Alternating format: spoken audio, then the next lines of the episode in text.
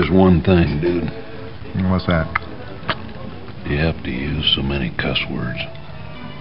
The f- you talking about? Well, it was all that I could do to keep from crying.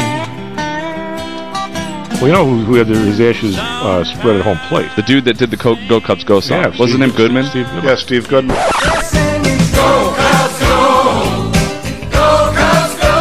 Else he wrote? He wrote the perfect country and western song, and then he sent it to either Waylon Jennings or one of those guys. Well, a friend of mine named Steve Goodman wrote that song, and he told me it was the perfect country and western song. They read it and they said, This is almost perfect, but you didn't mention anything about mama or prison because he hadn't said anything at all about mama or train or train or pickup trucks. or trucks. So then Goodman allegedly wrote the next verse, which was, It was raining the day my mama got out of prison. I was drawn the day my mom got out of prison. And I went to pick her up in the rain. But before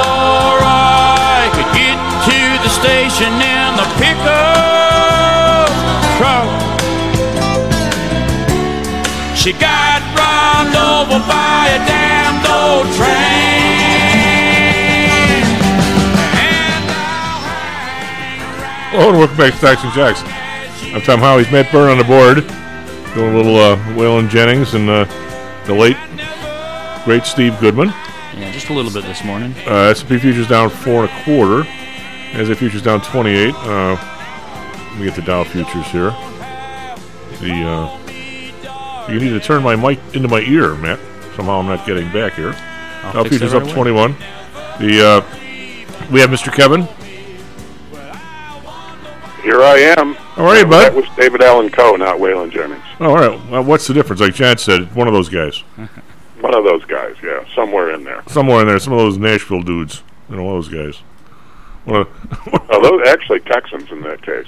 well, that's the difference, you know, they say. You know, I guess there's a big difference. But uh, anyway, so you're one of those guys that likes both kinds of music, country and western? Country and Western, yes. Yes, yes. One one of the great lines from, uh, uh, was the Blues, Blues Brothers? Brothers, Blues yeah. Brothers, yeah. Blues Brothers, yep. Did you uh, happen to check? Uh, um, they had a TV special a while ago, a long while ago, where they went through all the all the places that they were, were the, the Blues Brothers in the movie. Like like none of them are there anymore. Like Maxwell Street's gone, obviously, and uh, uh, whatever that one temple they went to is gone, and well, Joliet's not there. He's not a, not a jail anymore. I mean, So uh, all of Joliet's gone. yeah, all, all, all, all The whole, the whole town. um, actually, there's parts of Joliet that are doing very, very well. Uh, Audrey sold some stuff out there in some really nice neighborhoods, and uh, The prison still stands though. well, it stands as an empty prison. Oh yeah. I don't know what. I don't, I'm not exactly sure why you close a prison. it, it, it hasn't gone condo yet, huh? No, I'm not exactly sure why you. Uh, clearly, you have a, a piece of property that has been developed for a use, and the buildings, of course, can get old and things. And uh, but I don't know why you would ever shut down the property and get another whole new property for the same thing. And what am I missing? I don't know why either, because if you think about it, maybe they felt they needed the capacity and couldn't afford to have a shutdown and rebuild time, and uh, you know, God, you know, who knows? Who knows what the thought process is?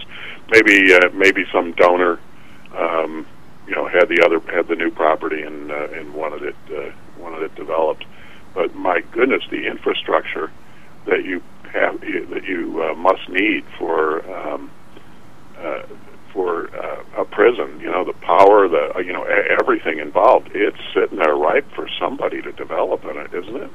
Well, you would I think. mean, not you, you know, even if you tear down the building, you, uh, you you've got a ton of infrastructure sitting there waiting for uh, waiting for someone to claim, uh, to, you know, to call dibs on it.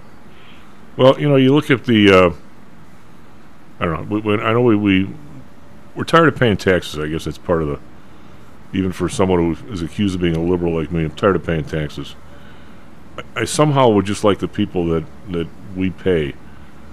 You know, how how do you how do you put this? you, you look at the different. Look at the state of Illinois fiasco here. Of course, obviously, we're talking about the state of Illinois with Joliet Prison, and uh, now they had they had a state state of Illinois building across the street from the current travesty, the Helmut Jahn building, and they built the Helmut Jahn building, and then they moved across the street into that thing. You know, paid up big time for it. This is surely in our what, 25 years ago, Kevin, 30. Well, the other one stayed vacant for what? Like two decades. They never even they didn't sell it, they didn't do anything, they didn't use it for anything. Then they finally sell that place. Well, now we've got a, a buyer of this place for like next to nothing. Google, in fact. And we got to get a third place. Now, buildings, last time I checked, last like a really long time. You really don't need three state of Illinois buildings in 40 years. And 40 years seems like a long time if you're young, but when it comes to buildings, and then, and then we had Lou come back from the graduation over at, where was he, at Oxford or uh, Cambridge? He was in Cambridge, right? Cambridge. He talks about, well, that's the new building. It was built in like 1750. And it's like, still the administration building. You know, the administration building is 120 years old or something. It's still there. It's still used every day. I mean, obviously there's been some remodeling or something along the way, or else you'd fall through the floor. Uh, but this idea, how do you, how do you run through a building in in, in 20 years? I mean, I mean it's, it's, it's insanity. Uh, anywhere in the rest of the world would tell you. How, do, how, do, how does Illinois need three uh, state of Illinois buildings in, in half of my lifetime? my, the, the, my other question related to that is how is there not a revolt? you know, at some point, isn't isn't there anybody that can stir the pot enough just to at least you know make people aware? I you know I, I think there's a or or is it, or is it that you know we we just don't educate the public anymore uh, about any of this, and that, that media just doesn't want to? Well, I think the theys are, are just too powerful, and I think that it's uh, well. I mean, in, in in my day at Pullman, because I want to talk to you a lot about the supply chain stuff today. I mean, it's uh, I've been thinking about it all week and how well we we touched on some topics on Wednesday, and uh, basically all it did was bring up more topics to me. So we'll go through that today somewhat. But the in, in well, say in my day at Pullman, no matter really kind of matter where you were. I mean, I'm sure there were people that worked more, but uh, you essentially worked you worked your fanny off really for 40 hours, kind of no matter where you were. There, were, there was no internet to your buddies during the day. There was no personal phone calls. If you got a call, phone call from home, one of the kids got kicked out of school and he was ready to get clobbered, or or somebody died. Basically, I mean, am I right? I mean, that was that was, that was the deal, and a lot of people yeah. really felt. Oh, that sure. I was on a first name basis with my son's. Uh, uh, you know, the assistant vice president, uh, president who was always responsible for discipline. Yeah, that's always nice. Um, yes, it is. So now we've expanded into this. Good to know the people who are suspending your kids. well, well, now we're into this. Uh, you know, you, you never get off work, but you never really work. Well, I won't say never, but you don't really work work either. You have no problem having a half hour conversation with somebody about God knows what while they're at work, or, or texting all day long, or, or doing email. So it's I, I, don't know if it's better or worse for people or whatever it is, but but you don't really have the time. I mean, how, how does how does an individual, if you're outraged at the state of Illinois about their buildings, which is just one of a bazillion topics you come up with, what exactly do you do, Kevin? I mean, you can't. I mean, how does an individual fight either Rauner's money or this guy's money? How do, I mean, what what what do you do? You can't. The, the news media has no interest. You're not going to see in this day and age. Uh, uh, the Tribune or God, God help the Sun Times, um, you're not going to see them uh, say to a reporter for the next two weeks, I want you to research on you know these three Illinois buildings in the last 50 years and how they've all been redone like eight times and none of them are any good and blah blah blah. I mean, you're not going to see that Pulitzer Prize winning article like ever anymore. I mean, and I, and I don't. It's, and people say that the news media is no good, but then again, people who say that would never pay a dime for any news. So, okay, I want reporters out there busting their ass to give me the best articles. Or are you willing to buy the paper? Well, why would I ever do that? I got the internet. You know, type of, so I mean, it, it, it's like this. There's a million reasons all around the same head of a pin that everybody's trying to dance on. I mean, we're, we're not going to pay for any, any news, yet we should get news. You know, we don't get news, we bitch. I mean, I, it, am I wrong? I mean, it seems like it's the, the, the blame, for lack of a better term, is all over the place, but nobody wants to look in the mirror. I, mean, I don't know what it is. I mean, I don't see uh, the last. Well, I don't watch. I don't listen to Washington Post that much anymore, but um, since you since you got to pay for it, just like everybody else. Uh, the uh, you know, I mean, I the last really serious article that I read from those guys, and I forget the name of it, was the guy who talked about the the horseshoe of despair. Remember that article? Where he started in, in Mis- uh, West Virginia, started going from county to county, getting you know words on checks that people were getting from the government, and how many people were going to school, and how many weren't, and blah blah. How many were on disability that really weren't disabled. And he went down through uh, Alabama, Mississippi, and across the river and up up into uh, Arkansas and southern Missouri, and he called it the horseshoe of despair. I mean, how many, you know, how many counties in Alabama had, you know, an egregious percentage of the population on disability, and some of the quotes were were pretty dramatic. Now, there's a bunch of women that worked, mostly women, a couple guys, that worked in uh, nursing homes, and uh, they said when they were on disability because they all had bad backs and pulling people out of beds for God knows how many years, which doesn't surprise me. And uh, and, she, and they said, "Well, how- why are you on disability?" And she says, "Well, there's no other job here." She goes, "I don't, I don't know a person ever that I that I've known at work that actually sat in a chair like people do up north." You know, she goes, "If you get, if you gave me a job where I could actually s- sit there and do stuff, I'd, I'd learn the computer, I'd show up every day, I'd do whatever you want me to do." But I, I can't, I can't lift people out of beds anymore, and it's the only job around here. And uh, so I mean, there's there's a there's a real lot of stuff going all over the place, Kevin. That somehow we never, we don't ever really, we don't, we, we're comfortable not being known about it. Really, I mean, uh, yesterday I, I got it was two days ago. I got on the New York Post to read that article about the uh, uh, a fictional Taiwan uh, war over Taiwan between us and China. God, the headlines in there were like were like sophomoric. What what I mean, what did Kim Kardashian say yesterday? Who cares? I mean, really, who cares? I mean, you know, we're we're, we're we're complaining, but we're part of the problem, all of us. I think. So I don't know how you get out of that loop. Well, I think you're right. I think that's uh, it's absolutely true that um, uh, you know we're we're focused on stupid stuff instead of uh, real stuff. Part of that, I'm sure, and uh, you know, uh, this uh, I, I'm- with Lou on this because Lou talks about this a lot. Um, is we don't do a good job of educating people anymore on all of the basics of government and the basics of economics, etc. So, you know, it it it turns that that when you don't know really what they're talking about, it means that news reports are boring and you're not going to watch them. News reports on those topics. So instead, we you know veer over to the stupid stuff that's kind of amusing, um, and it, you know it, it's it, it very. I mean, you're right. Where do you go first? Where do you start? Well, I don't know, but you know, I've, I've done enough turnaround situations to know that sometimes you just have to start. It doesn't much matter. Pick one and go, and, Well, yeah. and then start working on it from there. Uh, Well, if you're and, and that's that's probably where we are now. Is just you know pick pick something, anything, and just start working it. Well, I, I uh, when you look at some of some of the, they're not really just racial issues. I mean, I, I would think not because there's a lot of uh, people of, of color on one side of the argument, and maybe some people not of color on the other side. But when you talk about education, we're not teaching people. Kevin, our education bill is dramatically higher than it's ever been.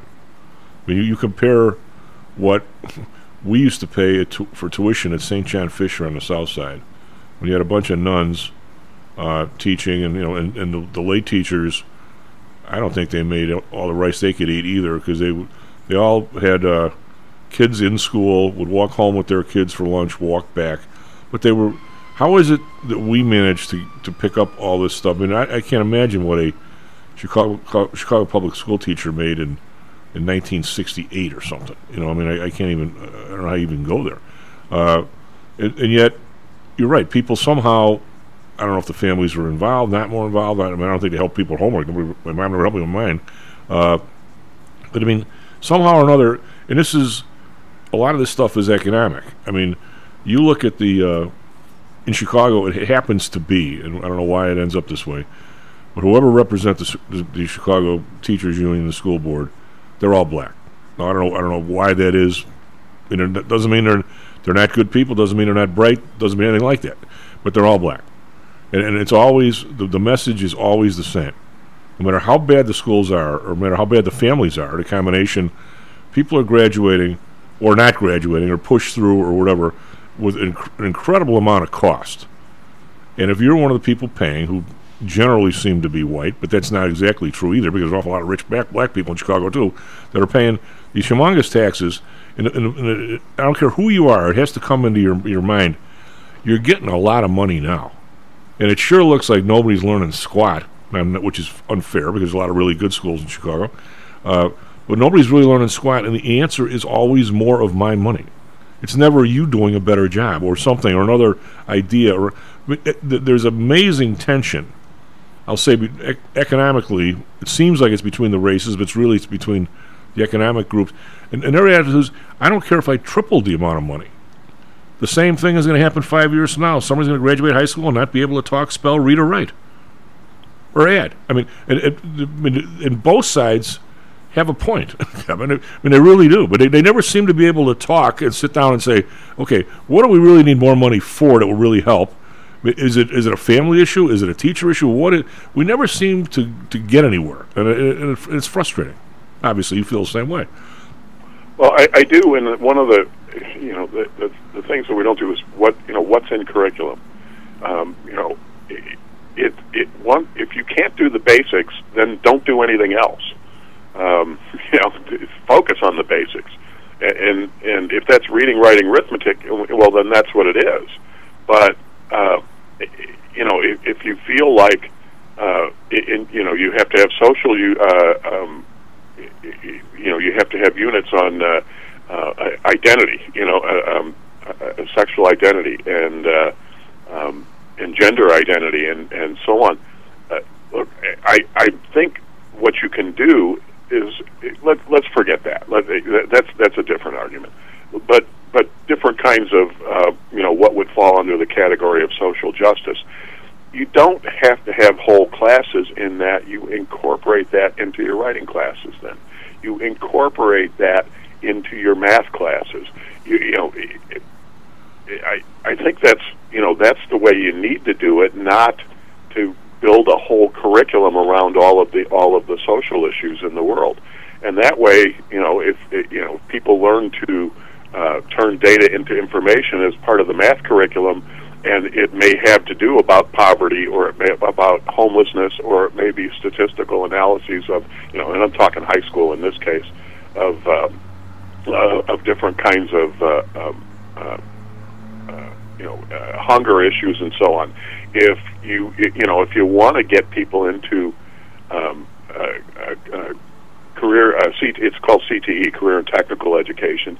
Uh, and so you want to teach them something about logistics, then you start thinking about okay, how you know what are the logistics that you can develop around people who don't have enough to eat, um, and how you know how do you build uh, s- systems around that? You don't have to you know you don't have to eliminate the math the writing, all of those important skills that people need to be employable and to be successful, just to uh, just to work on social issues. Just incorporate it into everything else. And why they don't do that, I don't know. Well, the schools have somehow, and it's not. It probably shouldn't have been done. We always we always talk about how there should be a separation. Some maybe some think between the professional football team at Notre Dame and the, and the campus. Same thing in Michigan. Same thing in Michigan State. Well, I, uh, you know, I think we've tried to do. We society has tried to to sort of fix all the other stuff in society using the schools, which in some ways is not a bad idea. When obviously, if it comes to people not getting enough to eat at home, you're capable of, of serving up a couple of squares at the school, and you can mitigate that problem. I get it, but I really don't think, Kevin, that if some 13 year old is wandering around at night holding a gun for somebody and getting paid to do carjackings, you're really going to expect them to sit down in fourth grade and learn how to do, how to uh, diagram a sentence or, or, to learn civics. I mean, I, I, I, don't. I mean, you're you're way far afield if you think that's what's going to happen, and I think that's kind of what's happening in some of these areas. I mean, I, I didn't like sitting there diagramming sentences in the first place. I hated it, but somehow I had to get through it, or else my parents would be all pissed off I didn't. I mean, right? I mean, it's. I mean, you, I didn't like it, but but I didn't have a, another job uh, carjacking cars at night. I mean, uh, right? You know, Oh yeah, but if you're, you know, look, even even if you see yourself going down a path of crime, those same skills are very valuable Well, that's the truth. to learn. that is the truth. Uh, but I mean, you know, what I'm saying is, we, we've we've tried to put the schools in the middle of the social mess, and to a certain extent, that was probably a pretty good idea. But once you get past a certain level, you're just screwing both up. I think. Yeah, and what I'm saying is, it, it's it's really you. you I, I don't think you know. I look. I, I don't really want the schools to have a political agenda, but if you if you want to do seriously, uh, you know, serious analytics, and and teach people to think critically, and you want to do that with some of the social ills that we have uh, in this country, cool. You know, you can actually uh, you can actually do some good, but you also have to have it be honest, critical thinking, not here. I'm going to tell you how to think critically. Here's what you should think. Well, I uh, after the break, I want to set this up a little bit because I'm kind of leading into it. Is I, I almost feel like I'm with you every Sunday. This Sunday, I got to go somewhere else to go, unfortunately, but or fortunately, it's a baptismal party. Uh, I won't be at my brother's. I actually won't be able to see the new baby uh, for another week. But uh, I hear she's fine, a little chubby, but fine, which uh, which is cool. And uh, anyway, um, talking to my nephew because I, I now I go back to my Pullman days. And it's funny when we were going to build a railroad car. You know, of course, you'd get the design and the guys would put the drawings together and so forth, and people would come up with a bill bill of material, and they'd say you need this, this, this, and this. And I just wondered how many, if if I had to do that tomorrow, how many of the people who were in the supply chain, whatever they didn't even call it that in those days, how many of the how many of the people who made the material are still around? I mean, could you even have the phone numbers? I mean, I, I'm assuming you can still buy the trucks because they make freight cars and they've made some passenger cars. Trucks being the wheel and axle assembly on the bottom of the thing. I'm sure there's probably some people that uh, make seats. Now, whether they can do uh, a 60 or 80 or 100 car order in two years, I don't know if they've got enough people to do that. The lighting people are probably still around. The air conditioning people probably the they can do. I mean, but there's probably some specific stuff to railroads, maybe to switches, maybe something you're going to find somewhere that maybe maybe the couplers somebody doesn't have. Or I mean, I'm sitting there wondering how many those those companies that did that stuff. They were sort of big enough. They have their own training system to where if you uh, you know some kid would have gone to Tilden Tech or wherever, uh, maybe did some welding in college or high school, and all of a sudden you hired him and he's you know he's sweeping the floor. But oh by the way, he's doing a little welding on stuff you don't that's not all that important, and he learns as he goes. But there's kind of this. Uh, there, there, there was always a uh, somewhat of a training. You know, some of it was half-assed. I mean, you got you got to a guy and you, t- you learned from him or whatever. But there essentially you were big enough to bring people along. And yet, when I talk to my nephew on Sunday, usually after dinner, and he's in this business where they they're starting to make essentially parts or, or stuff for other people that all of a sudden got this contract for the first time in forever. And maybe they were just fixing parts, and all of a sudden the guy says, "Well, you know, I'm not not ordering this from China anymore. Can you make me 50 of them?" Well, now all of a sudden that there's there, everybody seems to be sort of at the size where they don't really have. I mean, a couple of places they deal with. Kevin, there's there's four or five people there. If you bring them one or two pieces of metal or parts or something, the guys are very good. That are like blacksmith. They can do part of it on a lathe. They can do it by hand, or have, they have one of these machines that can, if you program it right, it'll make just about anything. I mean, but it's it takes you know four hours for one part. I mean, you're not gonna you're not gonna have an assembly line with one of those machines. You're gonna end up. I mean, it seems like everybody's kind of at this level where they can't really ramp up, and where somebody says, "I don't need just like one conveyor system. I need like 10. Well, my my nephew's place they they don't all the grabber if you told them that. I mean, they're just they're just not set up for that. I mean, maybe they were 30 years ago.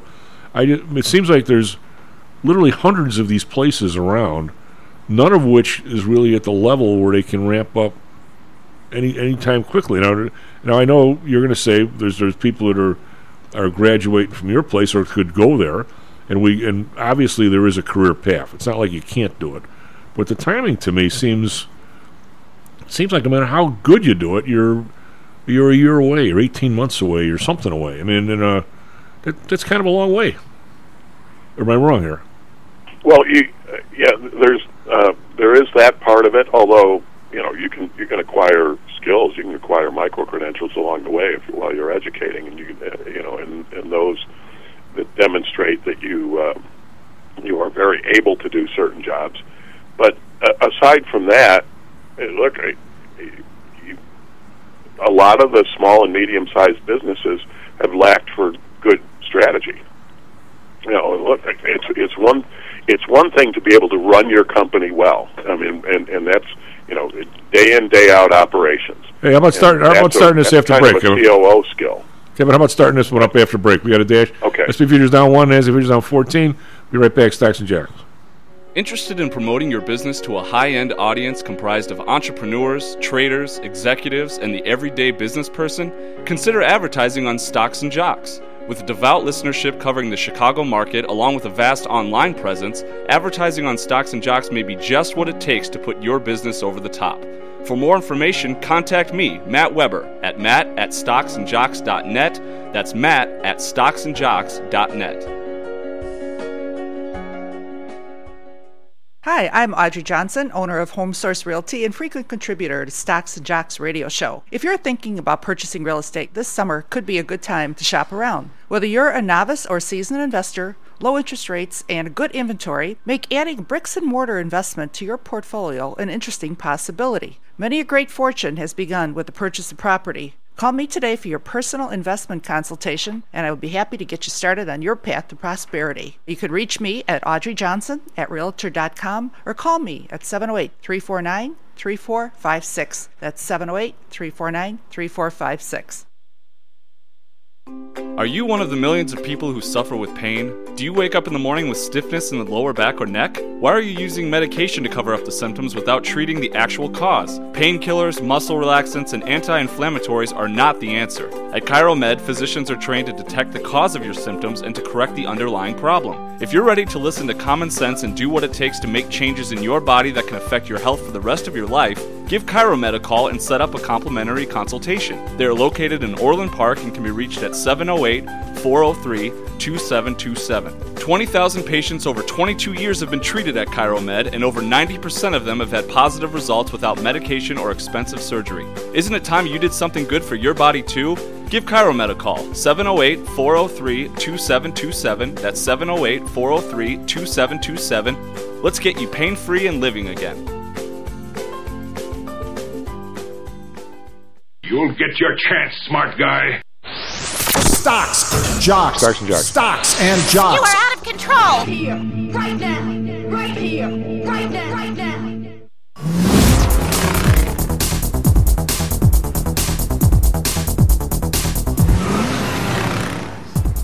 You'll get your chance, smart guy. well, we got our chance to devour the labor numbers in about one hour. Um, at the July jobs report, we've had some uh, rumors, rumors, whispers in the wind, murmurs in the mist that there have been some layoffs. I don't know that the layoffs uh, occurred. I mean, Carl will tell us, but I think the, the key week in this thing is the second week in the month. I don't know if that happened early enough for that, so we'll see what these numbers come with. SP futures down one, NASDAQ futures down 14, Dow futures up 20. Um, there's really not much in the Dow going on at all here. We've got uh, Merck is up 37 cents. That's not much. No, no movers of any kind. Uh, Kevin's buddy uh, Elon Musk came out this morning. Is, there any way? Do, we have to smack this guy upside the head? I mean, now he's he's hinting they might buy stock back in his place. First, he teased that they were going to take the place over, and then he didn't. Now he teased he was going to take over uh, um, it, Twitter, and they don't. Now he doesn't want to. Now he's now he's. I mean, does, does the guy not not get it that, that people trade on this information? You're not supposed to do that. Evidently, if you're big enough, you just you just, you just keep shoving it right in the SEC's face. And uh, you know what? Maybe he should because maybe they'll someday get a conscience about going after small people. But that's that's neither here nor there. We're in Asia. We got the Nikkei up two forty three point nine percent. Shanghai up thirty seven one point two percent. Hang Seng up twenty seven. We've got Taiwan shocks uh, shake off China's military drills to ride rise two percent. Asia shares trade higher. Trade trade higher. You know you can't can't really explain what goes on over there. Uh, DAX down five. Call that flat. FTSE down ten. Call that flat. Uh, CAC down 32. That's 0.5 percent. So the CAC actually is down. The rest of them, let's, say they're flat.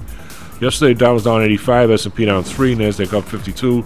Slow day before the numbers, as you would normally expect. Now, at this number today, we got the CPI Wednesday. I'm going to say now, CPI number might be bigger than this one, but doesn't really matter. They're both pretty good size. Uh, 10 year up 1 basis point, 2.69. Uh, Bund up 3 basis points, 0.84. Japan unchanged at 0.16. Uh, oil down 28 cents, 88.26. Wow. Brent down 13 cents, 99, 93.99. Natural gas down 14 cents, under 8 bucks, 7.97. RBOB uh, holding steady here at 280, but was down real heavy during the day yesterday. So that's that's so we should be paying 370 tops, 375, and I bet we're still pushing five around here. Uh, gold down five bucks, but still over 1800. A big day yesterday, 1801. Silver down 12 cents, 1999. Still cannot really get two days in a row though. I don't know these guys. Uh, copper up two cents, 350. We've got uh, Bitcoin up 801 at 23,313. And we got the U.S. dollar versus the euro. The euro's down 12 to 102, so it's hanging above a buck. The euro is, but not by much.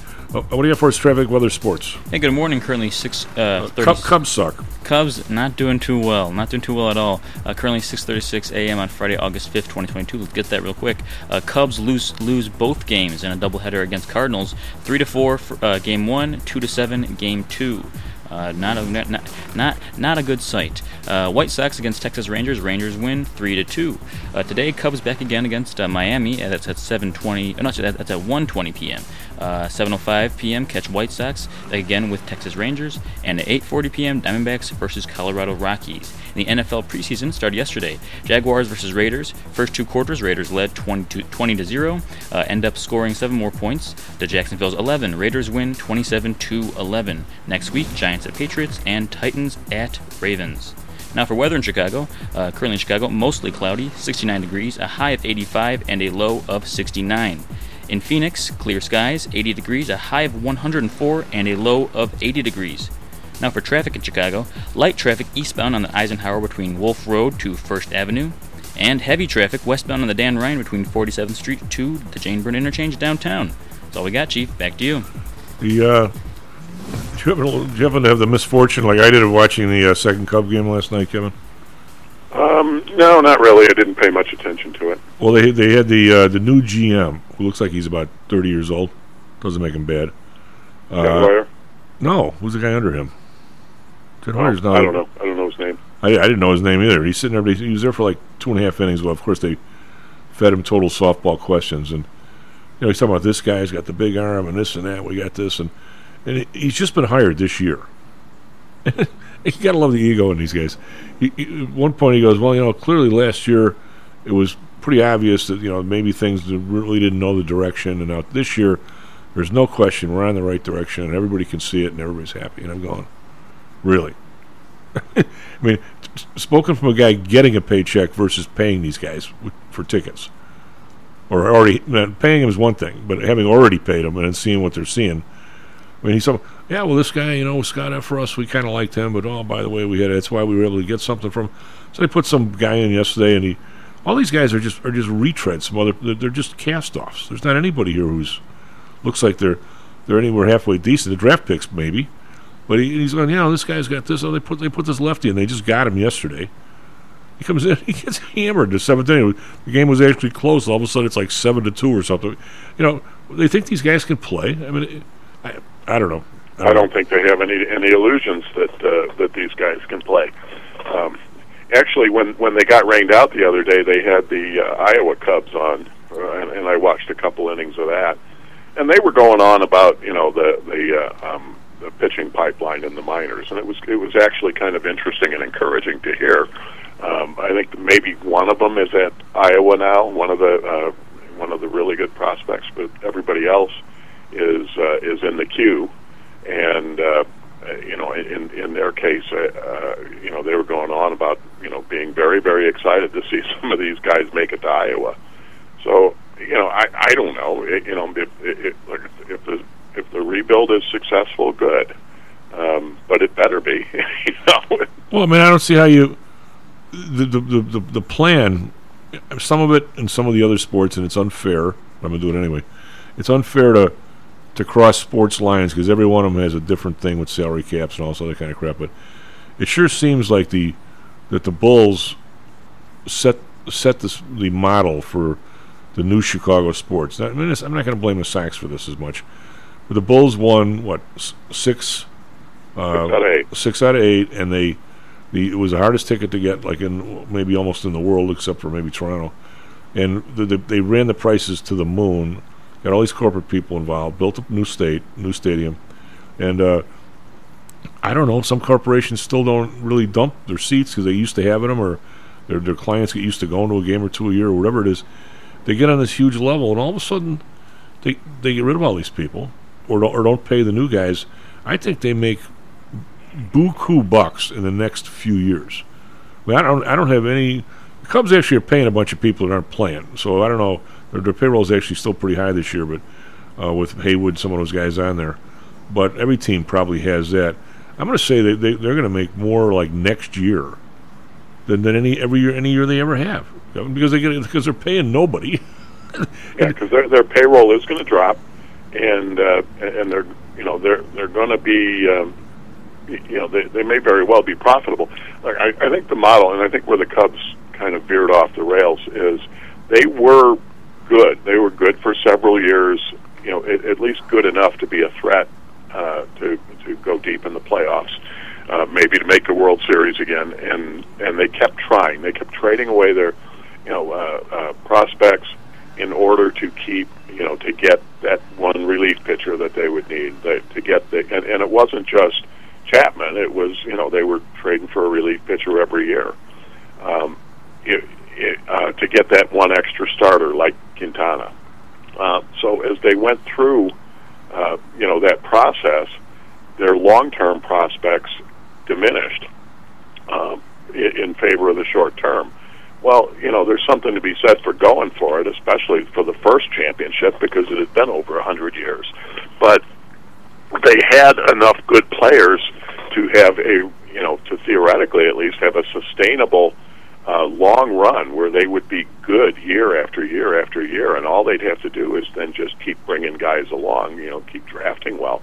Instead, they completely gutted the minor leagues, and now we're seeing the result of that. Uh, if they're smart this time around, they will hang on to them. You can't, you know, you can't overly panic.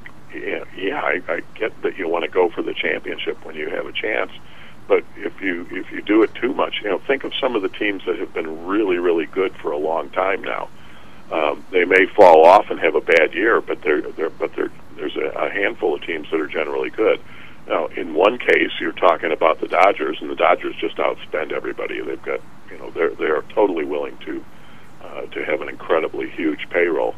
But uh, you know, other teams, I you know, Houston's been very good. I don't think Houston is is outspending everybody by a lot.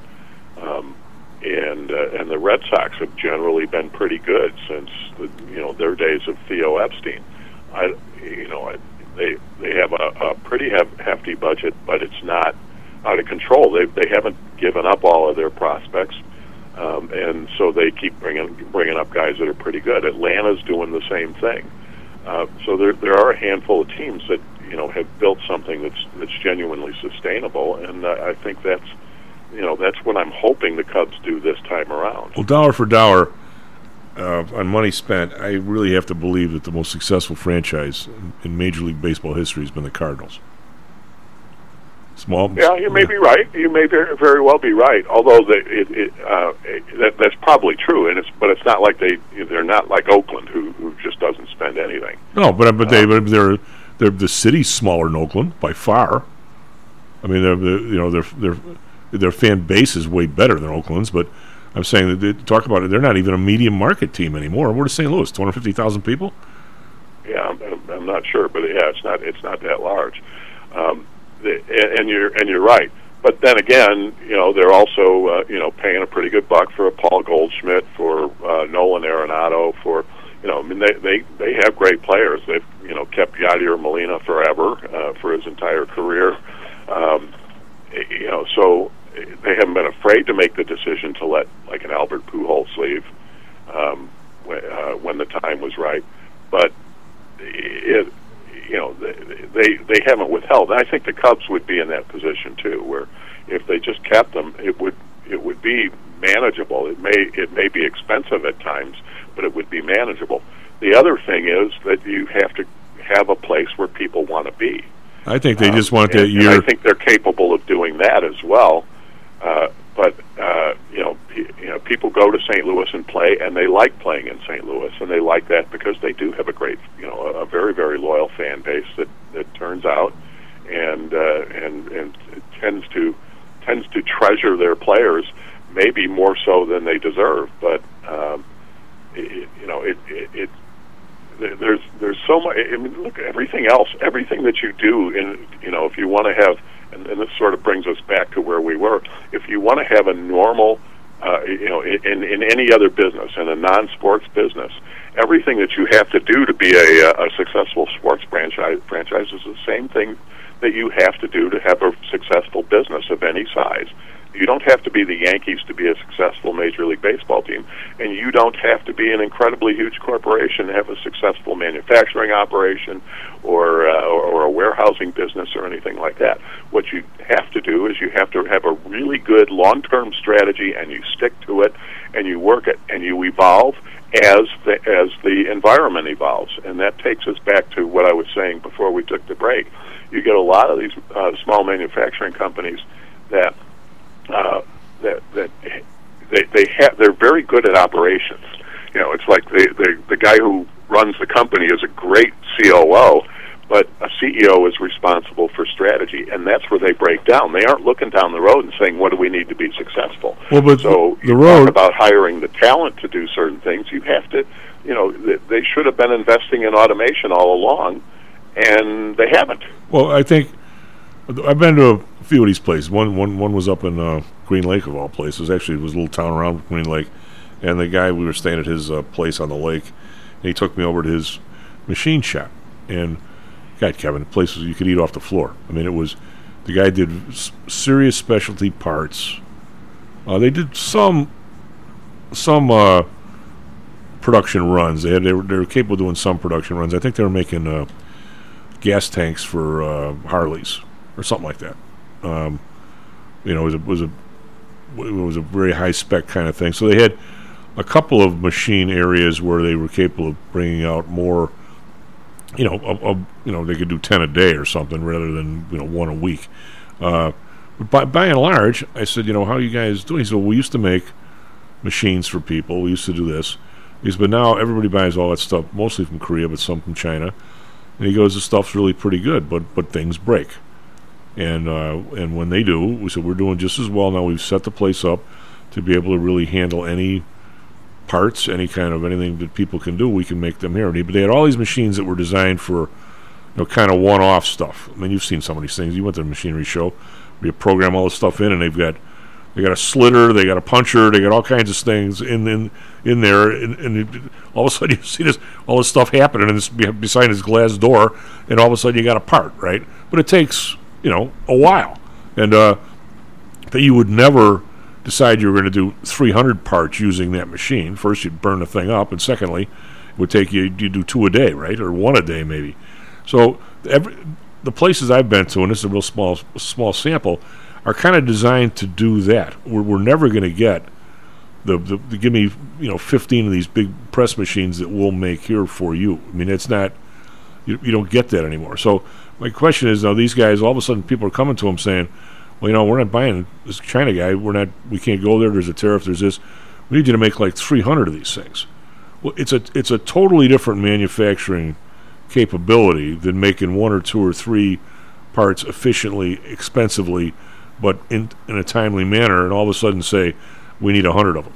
It just in a lot of places it's it's, it's almost like a different business, really. And uh, and so I'm, and plus you don't have the people for it. If you go and buy five new machines, you don't even have. 'em- I'm saying that I think this ratcheting up here.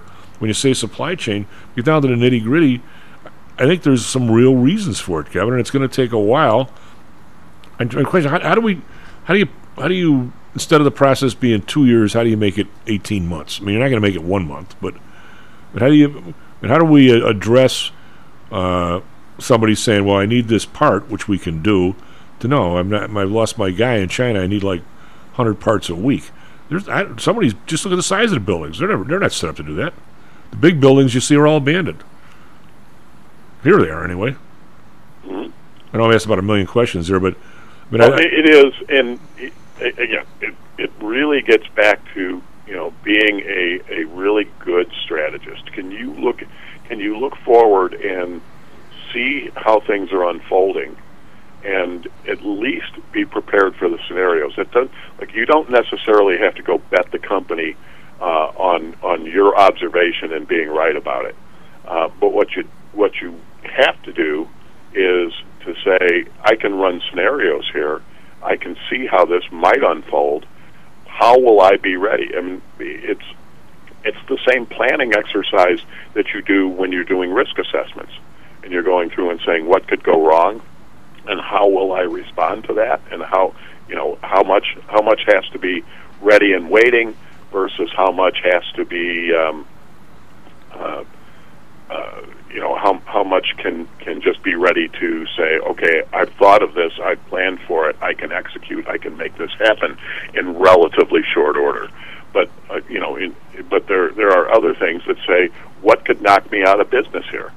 And and understanding that and and addressing it actively is you know that's the CEO's job that's the senior senior management's job and if they aren't doing that um, and and as a result, they're seeing their business go downhill. Hey, you know, sometimes you know, some look, sometimes uh, uh, changes in markets and changes in technology knock people out of business. They are destructive, but other times it it, it happens because nobody has given it a second thought about what would happen if, and you can fill in the blanks on the if.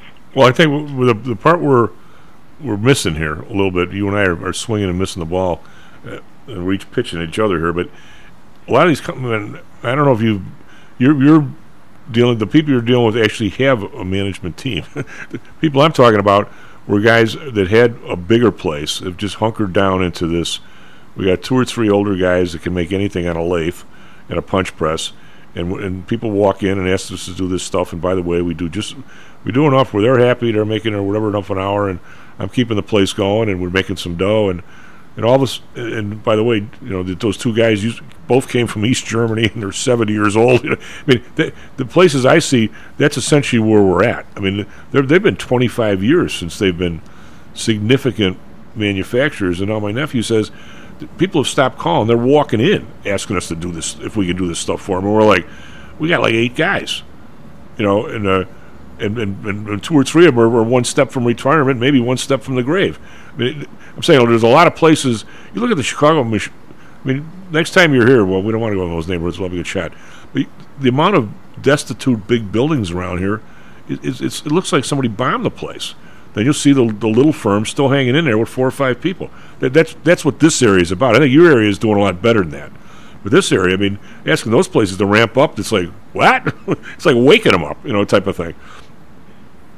Well, and look, if, if you if that's the way they wanted to run the business, uh, you know, status quo, then that's their prerogative. But then don't be don't be shocked when you Yeah. can't handle a, a change in in the uh, environment.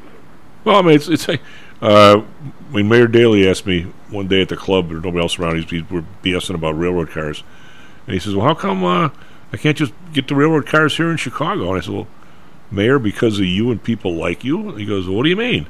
I said, "Well, you don't make an order for 20 years, and then you want you, you want 200 cars in two years. How the hell does anybody do that?" He goes, "Well, what do you mean?" I said, "Well." First of all, you know how many railroad cars you have, CTA cars. You know how long they last. I said, say you got a thousand cars, and you know, and, and they're they're going to last thirty years before you want to, you know, bleep can them. Okay, that means that after fifteen years you want a complete overhaul, and after five years you want to do a minor overhaul. Well, yeah, probably that would make that would make sense. I said, well, okay, what's thirty years goes into a thousand? That's how many cars you need a year. So what is that? 30, 35? Something like that. That's that's let's say two a month you should have two delivered every month, maybe four if, if, if, the, if the fleet has gotten older. In the same place at the end of five years, you bring it in for a minor overhaul. At the end of 15 years, the total overhaul, you take out the switches, the air conditioners, all that stuff, electric motors. I said, your stainless steel skin is going to last you 30 years at least. I said, that's the way to do it. It's, it's, it's, you don't, you don't wait for the uh, you got you know how many thousand footings on your L on your L on your uh, L superstructure. You don't wait till they all fall apart and shut it down for two years. You do you do five a day, and at, when you get to the end of the system, hundred years from now, you go back and start over again. It that's that's the way you're supposed to do this. He looked at me like I had four heads. I go, just what? what I mean, what are you doing? I mean, what, were they all of a sudden? Well, and you know, what, uh, the big part of the in, in the case of the city, it's probably because they're strictly on cash accounting, and so the the budget is what do I what did I what am I spending this year? Yeah. And if I uh, uh, you know if if I put off. Um, if I put off buying the the uh, railroad cars, uh, or the uh, CTA cars every year, then I have more money to spend on other crap that nobody needs. I think a lot of it has to do, Kevin, with uh, the interface between where you get the money from, and and, and, the, and the one thing that I'm going to say that the discipline I think that I have, and I think that you have, probably most of the listeners have, is we're always going to do the we're going to try and do the most cost efficient thing. We don't always get there. but We're going to try, right? But but if there's if there's all these different pots of money, you probably don't care. I mean, d- does the CTA want to want to uh, buy four cars a month or three cars a month? They come in, in married pairs. That's why you want to kind of want to do two two at a time. Uh,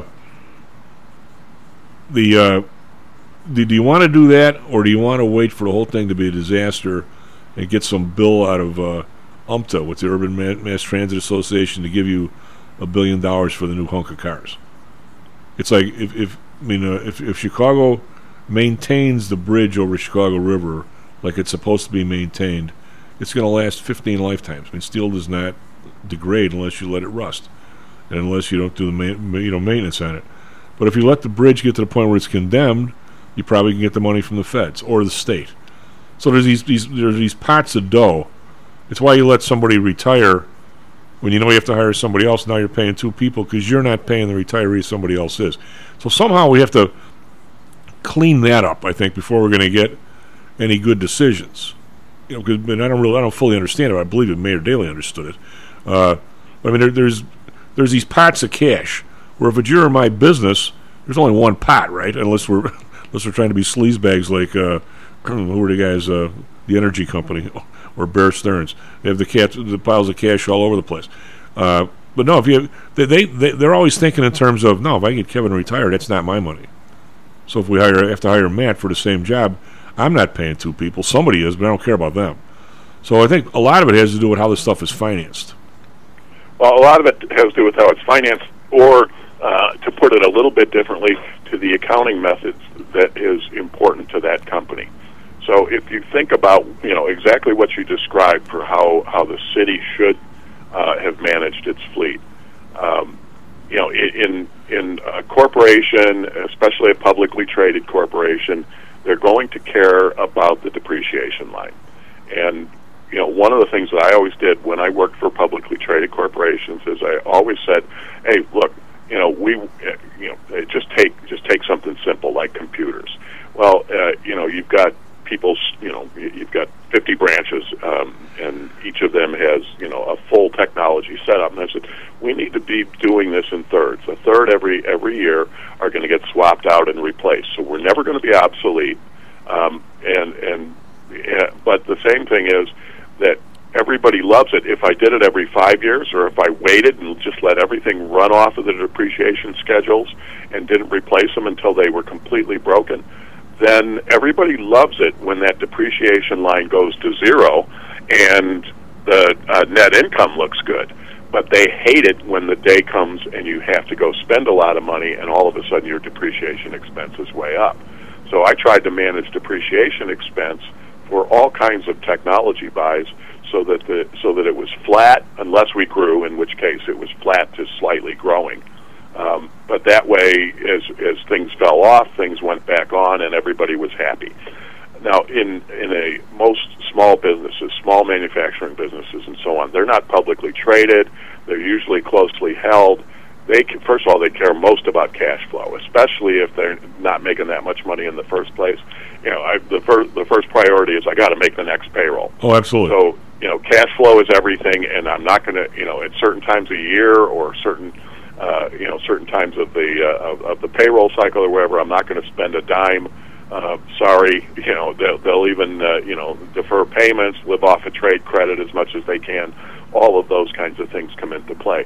But even if they're just, you know, a lot of them have built all of their reward structures around EBITDA, and EBITDA would then allow them to have capital expenditures. So you know, if if if they're living in that world, then and they have they have plenty of cash, then they and, then if if those things are true and they're still not investing in what's next, then that's that's just bad management. Well, plus, well, the government doesn't hurt help you when they come up with. They'll say, okay, if you do something this year, you can depreciate it twice as fast, and everyone runs out and buys something next year, that year, and it, there's nothing for the next year. Well, eh, but that's tax. Yeah. It's not. It's not the way you know income is measured, except for tax. But you're right. It, it, I mean that that's a factor too, um, and and I- and I don't deny that. But uh, but what I'm saying is, you know, it, it, it ultimately strategy is the CEO's responsibility. Where am I going with this? And then how am I going to get there? Do I have contingency plans? If the market unfolds, uh, you know, according to A, then what am I going to do? If the market unfolds according to B, what am I going to do? And and this is where a lot of these small and mid-sized businesses break down. Well, that's the truth. Kevin, take care of yourself. Have a nice weekend. SP Futures up four. NSA Futures up four. So we're a little bit positive. We got the numbers coming out in a half hour. Uh, we'll, we'll, get, we, we'll do all that. We can back with Carl. Are you one of the millions of people who suffer with pain? Do you wake up in the morning with stiffness in the lower back or neck? Why are you using medication to cover up the symptoms without treating the actual cause? Painkillers, muscle relaxants, and anti inflammatories are not the answer. At ChiroMed, physicians are trained to detect the cause of your symptoms and to correct the underlying problem. If you're ready to listen to common sense and do what it takes to make changes in your body that can affect your health for the rest of your life, give ChiroMed a call and set up a complimentary consultation. They are located in Orland Park and can be reached at 708 403 2727. 20,000 patients over 22 years have been treated at ChiroMed, and over 90% of them have had positive results without medication or expensive surgery. Isn't it time you did something good for your body too? Give ChiroMed a call, 708 403 2727. That's 708 403 2727. Let's get you pain free and living again.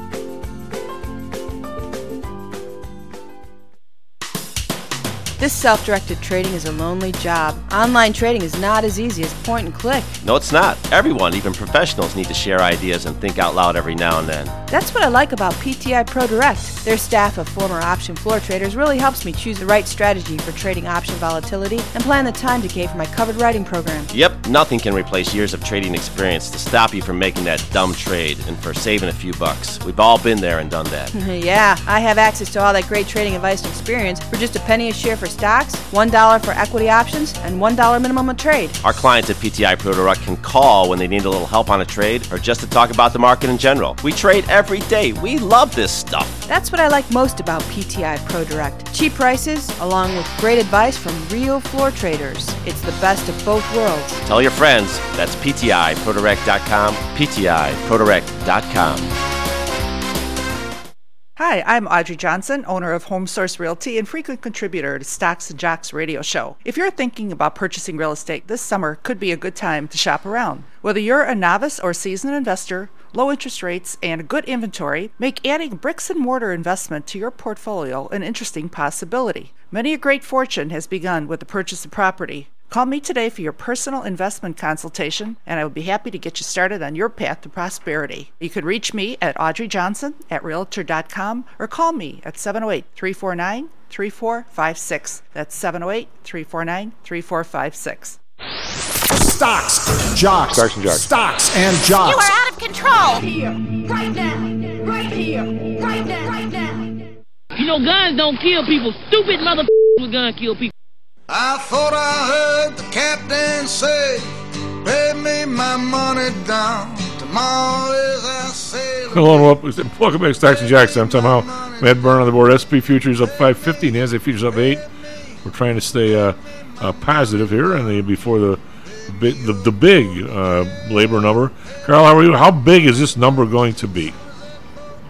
Well, you know, it's interesting because, uh, as you know, I've been following this this report for a very long time. It used to be one of my primary inputs into my decision making processes when I ran the internet company. So it was all way back in the 1990s, and uh, always on the Wednesday before Jobs Friday, you got the ADP numbers. And I have many times commented that the ADP report is about as useful in many cases as going to a palm reader. Well, it, is a, it is a prediction, but how can it be wrong? It's got to be correct at least. Well, you, you gotta you gotta wonder sometimes, don't you? I mean, because ADP, you know, as any as anybody knows that has ever, uh, you know, looked at the tax side of things. I mean, I've, you know, I, I do my daughter's taxes. I used to do my mother's for her for a number of years when you know before she passed because you know she after my dad died he was a CPA so he didn't need any help but after he died uh, you know she had no idea what the blankety blank she was doing and she was going to get you know ripped off by you know some clown in uh, you know Jackson Hewitt at Walmart or whatever you know you pay pay us you know some some piece of your refund which is one of the I mean you want to talk about a scam. If you're, you know, if you're a little old lady or you're a working schlub and you, you know, you file EZ, you know, it's one piece of paper. Come on, guys. I mean, it- this really isn't that hard for you to, you know, to just. Uh, can you do Can you do four function math? Because if you can, you don't need any help. Um, well, that's true. but you know, we we we looked at this stuff uh, all the time, and every every time, what did I find? You know, when Sarah started working for various companies, you didn't even have to you didn't even have to look at the, the you know the actual W twos that you got. All you had to do was go in, you know, TurboTax or whatever, and punch in the control numbers from the ADP stuff, and it, it would populate absolutely everything. There was no risk of picking up a number wrong or anything like that because it was it was completely computerized, and that's been true for the last you know 15, 20 years. So yeah, there and the ADP handles so much of the private payrolls in this country that you would think that their numbers are are very very solid. And the only people they miss are the sole proprietors, the you know the 1099 dudes, and uh, many of whom get missed by the you know by the surveys anyway, uh, because those don't get reconciled until people file you know until businesses file the 941s and things like this. But every month it was it was basically a soothsayer kind of level of quality. Well, this month, uh, no no ADP report. So I go look at it, and I'm on their email list, so I get it every month. It comes in my email a couple of you know, half an hour after it normally gets dropped. It shows up in my mailbox, and I went on their website and I went, you know, what, what the H is going on here? And uh, gee, guess what it is? They've they've decided they've suspended it for a little while. It's going to be back in a month or two, and, and they're re they're redoing it because they want to improve the statistical accuracy and the, the you know this, and they've got some Stanford or I think it's Stanford, so some data library that they're you know that they're partnering with in order to improve their product and blah blah blah blah. You know the usual twaddle that comes out from corporations when they do this. And I'm thinking to myself, wait a minute, I I thought your your report was was just simply a database query of all the people you do payroll for. Uh, that's what I thought it was too. Well, apparently it's not. Uh, you know, I mean, if they're uh, how do you, how do you improve a database query out of out of data that you own? How do how do you how do you make that better? Well, I think somewhere along the line, and uh, and uh, Dr. J and I used to fight about that all the time when he was on the show. Uh, he he said that the, that their number is supposed to be a predictor of the federal number, and I, my point Yeah, was. My point was just tell us what you got. Give us the straight scoop. Let us interpret it. But you know what? That's not. It, it's it's rather obvious that that just is not the reality. Okay, I mean, and and, and so we'll see what we get. I my expectation is looking at some of the higher frequency data. I think you're.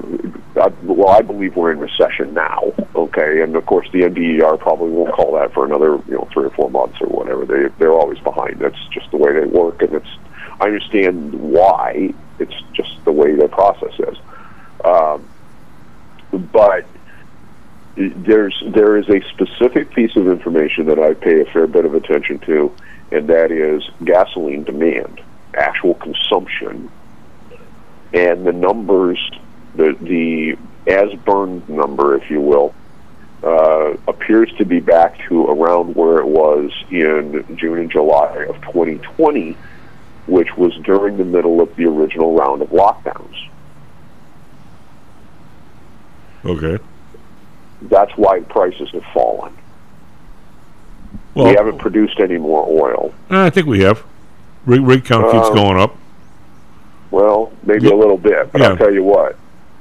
When you take when you take demand destruction at that kind of a scale, uh, basic economics tells you what's going to happen with price, right?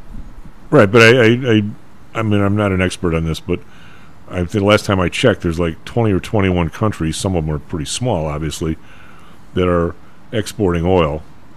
Right. And uh, I don't think, I don't think you, you, you, you, your your dog would know that if you're exploiting oil, and you're and all of a sudden the price is doubled, you better try and get a little more out of the ground while the getting is good. I mean, it, Oh, oh, good lord, yeah. I mean, mean, uh, you know, you shouldn't have shouldn't well, have to take a world oil in tour. the United States has always been a ridiculously cyclical business. Oh, absolutely. You go back, even just the rig counts is a very small piece of it. I've got a page here that goes back to 1973. I have a page that maybe you don't even have, Karl. You, I'm sure you do, though. It goes all the way back to 73. The boom and bust since 73 is incredible. Yeah, it's it's it's every. I mean, it, the cyclicality of that is is ridiculous, and it has always been there, and it will probably always be there in the United States because it's just it's just very simple. When when you can you know when you all of a sudden see the problem you know the probability that you're going to get paid a hundred dollars for something that costs you thirty to dig out of the ground, boy oh boy, you're going to dig as many of them out of the ground as you can, right? Yeah. uh, when when it's going to cost you sixty dollars to dig it out of the ground and it sells for forty, you're going to go bankrupt. It's it's simply a question of how long it's going to take, but you are eventually going to go bankrupt. Well, but the, the, issue, the problem is you've got you, you, you always assume that you're the only person watching the movie, but there's always another Yeah, guy watching, not. and you're not. I mean, the how, how's this for one? I'll, I'll, I'll try and I'll, I'll trump the Karl not on knowledge, but on being there first. It happens in a lot of products that have that are very short-term inelastic, but long-term elastic in supply. Is that a good way to put it, accounting wise or economic wise? Nobody knows what the hell I just said. Right, uh, uh, but that, yeah, that's that, it's absolutely true. Is that there's uh, you know there is always there's always this sort of cycle cyclicality to it. It's the reason that absent the you know the government trying to play games with it, which of course they always do, that you have a boom and bust cycle. You have a you have a cyclicality uh, in the economy in general. In that people, whenever they, you know, I've I've always said that the kind of the threshold profit margin, the operating margin, is about ten percent.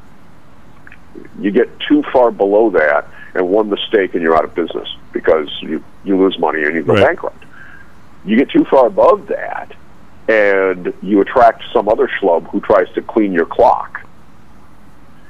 And and I don't care what line of work you're in, those you know those margins are kind of you know and they drift from business to business, but in general, that's that's what drives it is that somebody you know somebody makes 20 25 percent operating margin you know gross operating margin some other some other guy sees that and says oh my god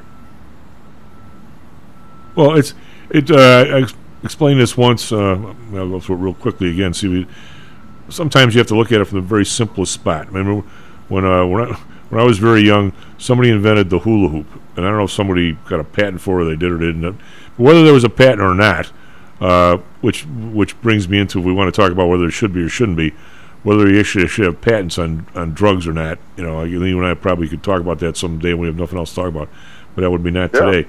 But, but but if you come up with the hula hoop and the thing is this instant success, all right, it costs you a certain amount of money to, to develop it. Maybe it costs you fifty cents a hula hoop to do to make. Okay, if you if you start selling them for five bucks when everybody wants the damn thing, you're going to find everybody who could put a machine together to make a hula hoop is going to dive into it because there's a four and a half dollar uh, profit on a fifty cent item, which is what you're just talking about.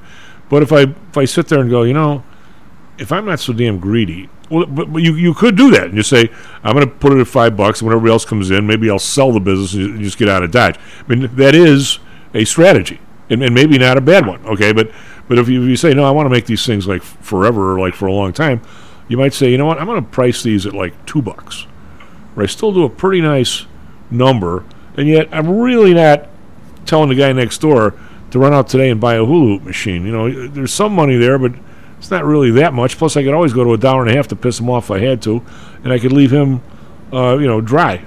Uh, So, so if if you if you want to put something in a spot where you're making a little bit more than than risk free money, but not enough to to entice somebody else into the place, it's like if you had your own ham- hamburger joint in town, you probably could charge ten bucks instead of nine. But if you decide to charge twenty, you're going to encourage some guy to put that place right next door, right? Yeah, well, it's. I mean, it, it's one of the most egregious things in gasoline that I ever saw. Uh, you know, and everybody talks about the. You know, Illinois, of course, you know, wildly jacked up their state tax rates on gas uh, when during the time. You know, the last time around that uh, that gasoline was cheap. And and by the way, your your awesome governor Pritzker was largely responsible for that. Uh, you just have to look at when it happened. By the way, he's And- cut that it- back. it- well, he and, and the Illinois legislature did something even worse. They put automatic inflation indexing into the gas, ta- the Illinois state gas tax, which most states do not have, and that is an extremely unpopular vote in the state legislature to raise those taxes for obvious reasons. So, by putting automated automated indexing in, now it's been now interestingly enough, they also recently suspended in the state of Illinois uh, the in, the increase that was scheduled to take place the back half of this year. What that means is that next year you're going to get two of them. Well, it also gave it also gave him the chance to say that he lowered gas taxes when he didn't. He just he just suspended an increase. He didn't Well, lower anything. but, but he didn't. He didn't. They didn't skip the increase. They suspended it. Right. It was. It, it's the most rid- egregious sort of fraud from the standpoint of. of Well, you you're still not gonna- to the public from politicians, which of course they all do. But you're still you're still not going to have to pay. I'm, I'm never going to defend the guy, but you're still not going to have to pay the 2.4 cents for this six months. So it is no, but you're going to have to pay four point eight cents next six. right, but but they're still not going to come back and get you for the stuff you did in this six months. Well, uh, well, yeah, but it, but but the step there's going to be two steps Right. next year instead of one. Right, right. I get it. I get it. But I'm saying Right. I, I'm just saying, Yeah. all they did was defer the pain, and then you're, you know, you're going to get into a shoot next year. Oh yeah. Well, The, the other thing that's interesting is, you know, Indiana used to be one of the cheapest states for gasoline in the Midwest, if not the cheapest. And and and for everybody that that loves to laud red governors during the cheap gas years when he was in office, they raised their tax levy, and all of a sudden they're not cheap anymore. well, I would like.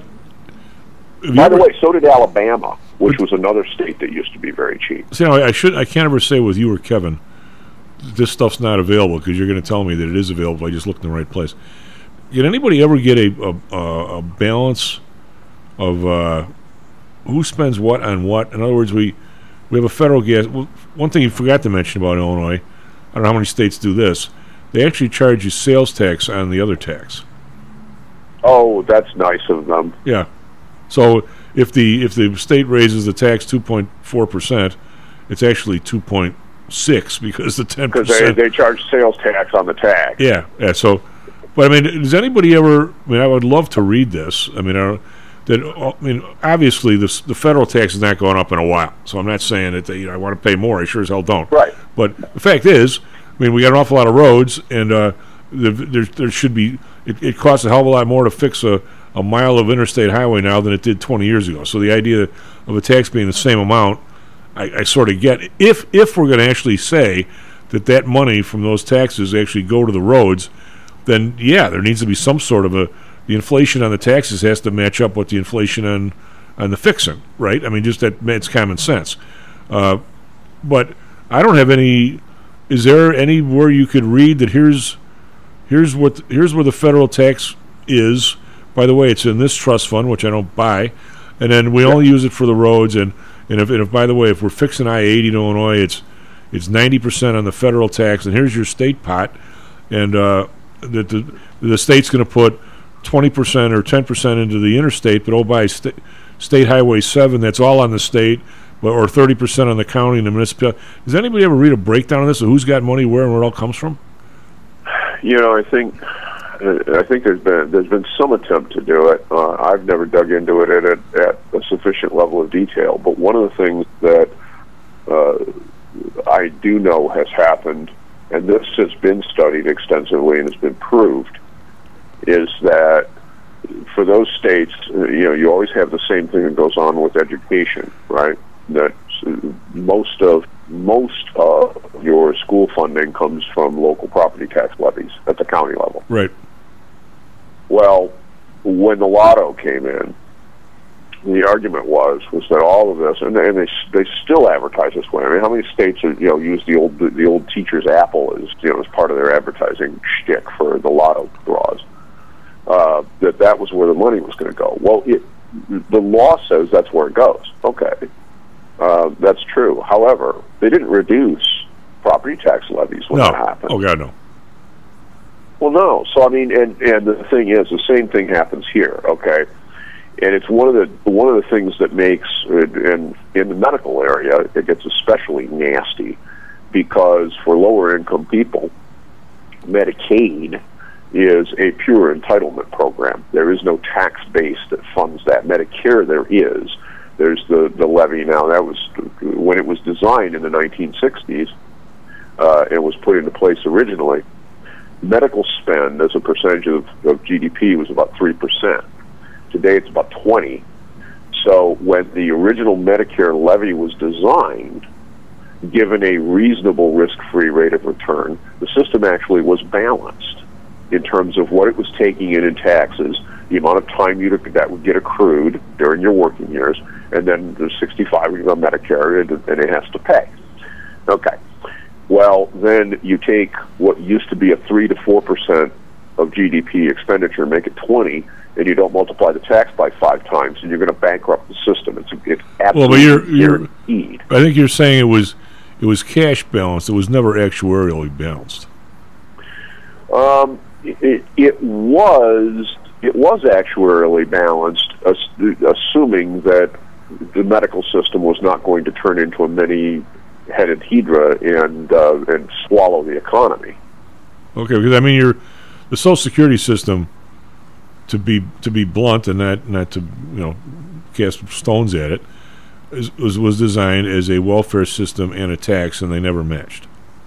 Well, uh, yes, but the Social Security, if, if you, and I've analyzed both of these extensively, because everybody, every politician at the federal level and frequently at the state as well, always loves to say that the, the you know that, that the payroll taxes don't actually pay for you know for basically you, you're paying Mr. Mr. retired person's payments today with the taxes that are collected today. There is no accrual, in fact, because you know we had this fiction of the lockbox and all this nonsense that went on you know years ago, and the, the, the whole debate with Gore and everything else.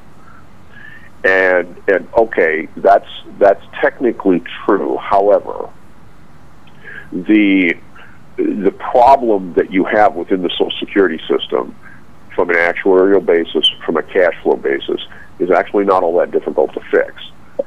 The problem within the Medicare system cannot be fixed financially because you'd have to you you'd have to increase the tax rate on Medicare earnings by about 500 percent. Okay, that's never going to happen. You could you could lift the salary cap to a significant degree on Social Security. You could put about one percent on the levy on both sides. Uh, so the, you know, so that would, uh, and I mean, that would bite. You'd you know, you'd feel that. Um, Well, you, you can also just you raise you can, that. you can raise the retirement age as people living longer. You can raise that another year. Well, they, they've already done that several times. You don't need to do that again.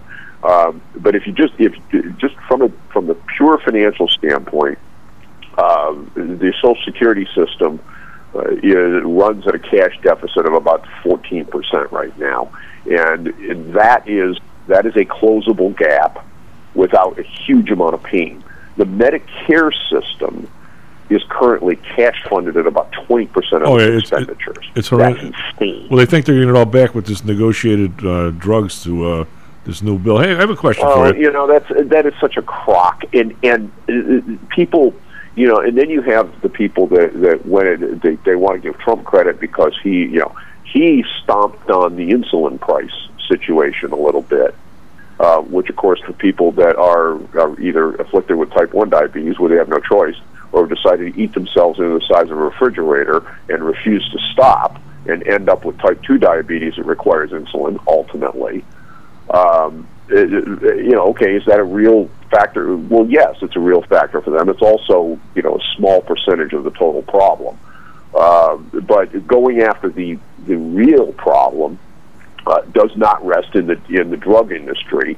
I, I wish it did, but when you look at the data, and it's it's in the Treasury statement, it's right there what they spend on it. The last time I looked, uh, I, I believe the uh, the Medicare Part D spend was seventy or eighty billion dollars on drugs in total. Okay, um, which sounds like a, a hell of a lot of money, but the system as a whole spends over a trillion. The the drugs that they, I think the drugs that you get if you're in the hospital, they pay for all of them. Well, but but you know, but all of this is, I mean, yeah, and and the thing is, is that everybody everybody tries to stick their fingers in the pie, you know, in the pie with this, and the and the problem with any sort of system that is supposed to is billed as and sold as insurance and really isn't, is that insurance is a regulated business. You have a 10% operating margin on the gen- in the general case in all insurance industries, and it's regulated to prevent you from from doing better. So that you have two extraordinarily perverse incentives that show up instantly when you do this.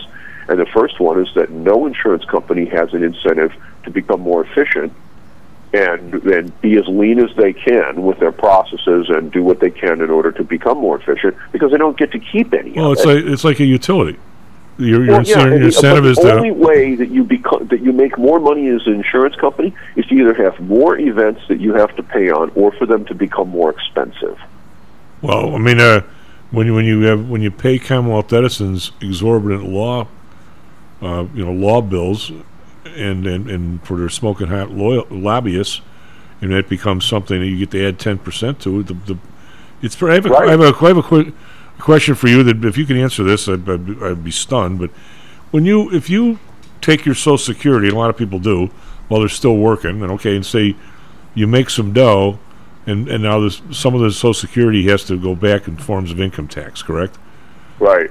Well, the, yeah, it, the, the, that's what gets a little complex, but yeah, but actually, that's not the worst of the of no, no, the no, screwing. But no. My, my my question is, I mean, I'm not saying that it that is screwing. I mean, let's let's say that's fair, just for for for griep, for bleeps and grins. Uh, if somebody sends their check to the government, and two thousand of it or five thousand of it is give back because you made too much money and you make Social Security, does the IRS give that five grand back to Social Security? Of course not. It goes into the general fund. But you know, this is this is part of the thing that you know you've heard all this thing about how the Fed cannot raise rates because it's going to bankrupt Treasury. Okay, because they got to pay the interest. I, I wrote an article on this the other day, and I and I, I I get tired of hearing this. It is a flat lie. First off, every penny of interest, every every every Treasury bill or bond that the Federal Reserve holds costs Treasury nothing, no matter what the coupon is, because all of that interest gets remitted back to Treasury. Right. So if Treasury pays the Federal Reserve $100 billion in interest, and the Fed gives back 100 billion minus the cost of heating the Eccles, buil- uh, the Eccles building, uh, the net impact on the budget of that is zero. All right. The other problem, though, and, and the one, and, and this is where the Congress can get really nasty if they want to, is that for most of the rest of the Treasury debt that's privately held, it's held by people and institutions that have extraordinarily high income tax rates. and we have to Treasury we have to push this window. You have to break up. You're right because, but then the the but but the the Treasury owes 31 trillion, and the Fed only owns eight. So it still leaves you uh, what's 23 that you're going to have to. Oh, oh, sure, Yeah. oh, sure. But but again, the only part that actually leaves the economy is that which is held by foreign entities, and that's about fifteen percent of the total. I'm going to give you a, uh, uh, a Milton Friedman quote when we come back, but we also got to do these job numbers. Let's stay for a real quick break, Mac, and then we'll come back and do these numbers.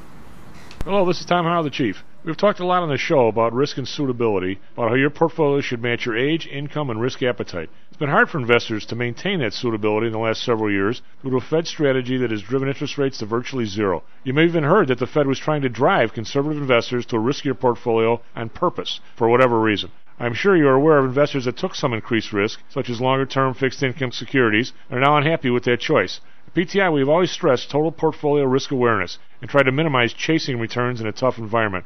Well, now it looks like maybe interest rates are moving more towards historical levels. Everyone needs to be aware of what that continued movement might do to your portfolio, both good and bad. We also have a stock market that seems to have stalled, at least for the short term. I think it's time for everyone to take a serious look at their goals, their risks, and their portfolios. Do they match? If not, we can help. We have a signature protected index program. We have ways to hedge against interest risk. We can make that portfolio right for you again. Go to PTIsecurities.com or call us right now. The market can change very rapidly. That's PTIsecurities.com. How much confidence do you have that your investments will make you wealthy? Do you truly know the odds? Welcome to Luckbox, the control freak's guide to life, money, and probability. Luckbox shows you how to factor in the likelihood of success before you commit to an investment or any other life decision. Your brain is smarter than your gut, and that's why you owe it to yourself to read Luckbox. We've made it easy because Luckbox is free for one year at luckboxmagazine.com/jocks. Each new issue dives deep into the current investing climate, separates the signal from the noise with timely, actionable trading ideas, and equips you with savvy investing tactics you don't already know. All while exploring how to live your best life through music, spirits, food, sports, travel, fitness, and a whole lot more. Luckbox is the essential magazine for proactive investors who are hell-bent on controlling their financial futures. It's for overachievers and alpha types who don't buy into Wall Street's investment gurus. It's for mavericks who believe in life, luxury, and the pursuit of happiness. It's for you. Smart investors don't bet on possibilities, they play the probabilities. Luckbox is $7.99 on newsstands, but you can subscribe for 10 free digital issues at luckboxmagazine.com/jocks. Don't rely on luck. Get Luckbox at luckboxmagazine.com/jocks. Losing his mind. Stocks, jocks, Stocks and jocks. stocks and jocks. You are out of control. Here, right now, right here, right now, right now.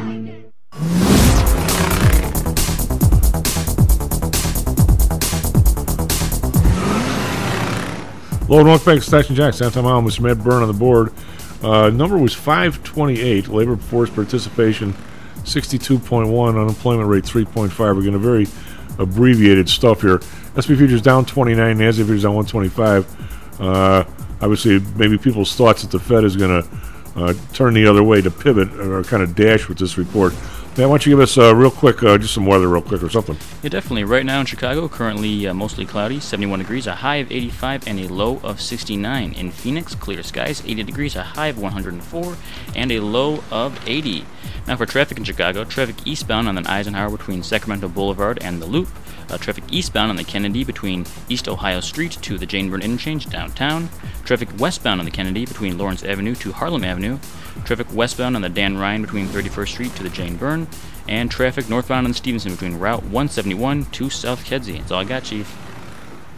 Carol, what do you think of this number? I, I'm looking at the household survey.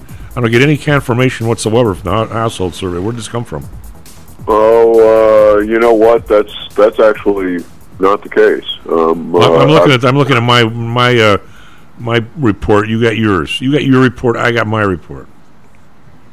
Yeah, I'm. Uh, I'll tell you what. The the this is an interesting report. Anybody that thinks that the Fed isn't going to continue to slam interest rates higher after reading this, uh, looking looking at the household survey, you got rocks in your head.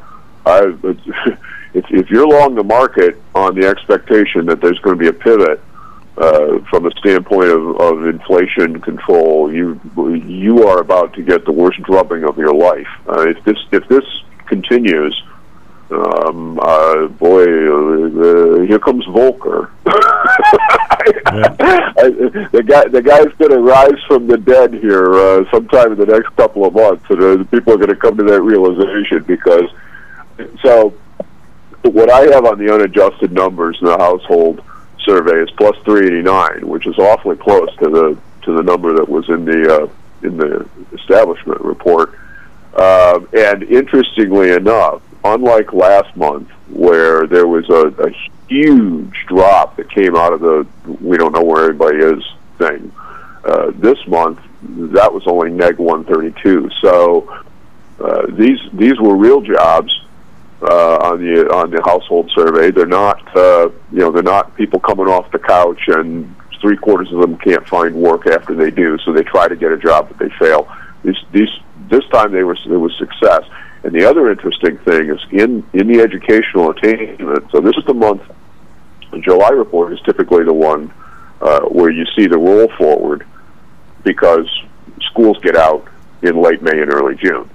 Okay, so the June the June numbers, which is what this is, uh, captures for the most part. Some of it's in June, but it almost always shows up in July. The slide forward. So those people who didn't have a high school diploma now they do. Okay, so they move they move down a category on that table. It's table A four, and and that's that is there in you know in this data as you'd expect. Okay, so about um, six hundred thousand schlubs, six hundred fifty thousand, uh, went from not having a high school diploma and employed down into now we do. It happens every year, totally normal. But here's the interesting thing that the participation rate among those high school graduates uh, actually went down, and you did not get gains in the people with some college or the people with bachelors. In fact, in bachelors, it was it was basically flat. Okay, so again, though, you had people, you know, people graduate college in you know in the early summer too, right? So that attainment uh, table gets gets pushed to the to the downward direction, and that happened this this month, which is exactly what you would expect to happen. Remember, last month I was talking about the fact that the civilian labor force with bachelor's degrees went down, which was inexplicable because it implied that an awful lot of people were dying, and because you can't subtract educational attainment, it's not possible. This month we got the expected increase in those numbers as people graduated from different uh, different educational programs. Uh, but I don't see the roll forward here. So uh, this this is an interesting report, but it says that the inflationary pressures. First off, they're going to slam the people with less educational attainment, and it's showing up here in the data. Well, you're, These people are You're uh, well. First of all, again, you're going to have to explain to me, Lucy, w- what happens between A one and A four. It's a totally different read, and A one is the number. Yeah, and and see that's this is one of the things that gets interesting is when you try to reconcile these numbers, what you find is that there's there's some little problems doing it, right? Well, A one uh, is the if you if you go to the Bureau of Labor Statistics, the first one that comes at you comes at you, George, is uh, his, his household data historical. A one employment status, the civilian non-institutional population, 16 years over to date, 16 over 1987 to date. So this is this is the the, the main Bible. The first time you pile in there. Now, I've got since May, according to this, since May we've got 200,000 people less working. We've got seven seven uh, hundred thousand in the uh, seventy thousand. Make that no seven hundred thousand into the group that uh, we don't know what they're doing, and and the, and the uh, um, people looking for a job are a little bit less. It, this doesn't. It, this, if you look at this thing, it doesn't give you anywhere near the picture you're painting or what these guys are painting on TV. Well, what, Well, what adjustments are they here's- now, doing? here, here's here's the thing that's interesting. Just a, that A1 table. Take a look at the not seasonally adjusted June to July delta in the non-labor force number. Then look at the seasonally adjusted one. I don't. I don't. They're not in there. They, they just give you the the adjusted. No, the not the non-adjusted the non-adjusted number is neg 132 delta June to July. The adjusted number goes from 99.8 to 100.051. Yeah, that's what I'm looking at. One hundred oh fifty-one. Right. So with these guys are so so the BLS just basically made up a bunch of schlubs that they said are not looking for work anymore, even though their their actual survey says otherwise. Well, okay, but we've we've sort of talked about this before, and I, I think you agree with me. that the they'll do a survey, all right, and says that uh, Karl's run out of his unemployment numbers, but he's Right. still looking. But I think the actual cheat number is the minute you stop getting a check, they say you're not looking anymore.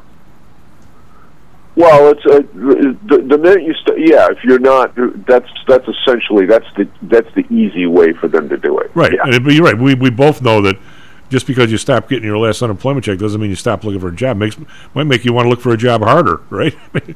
Well, you you'd kind of think so, wouldn't you? yeah. All right. So my uh, my uh, the the, the uh, average uh, hourly wage is up 0.5 percent. Now I'm one of these guys that I take the monthly number and multiply it by 12, which which the world's telling me you're not supposed to do now.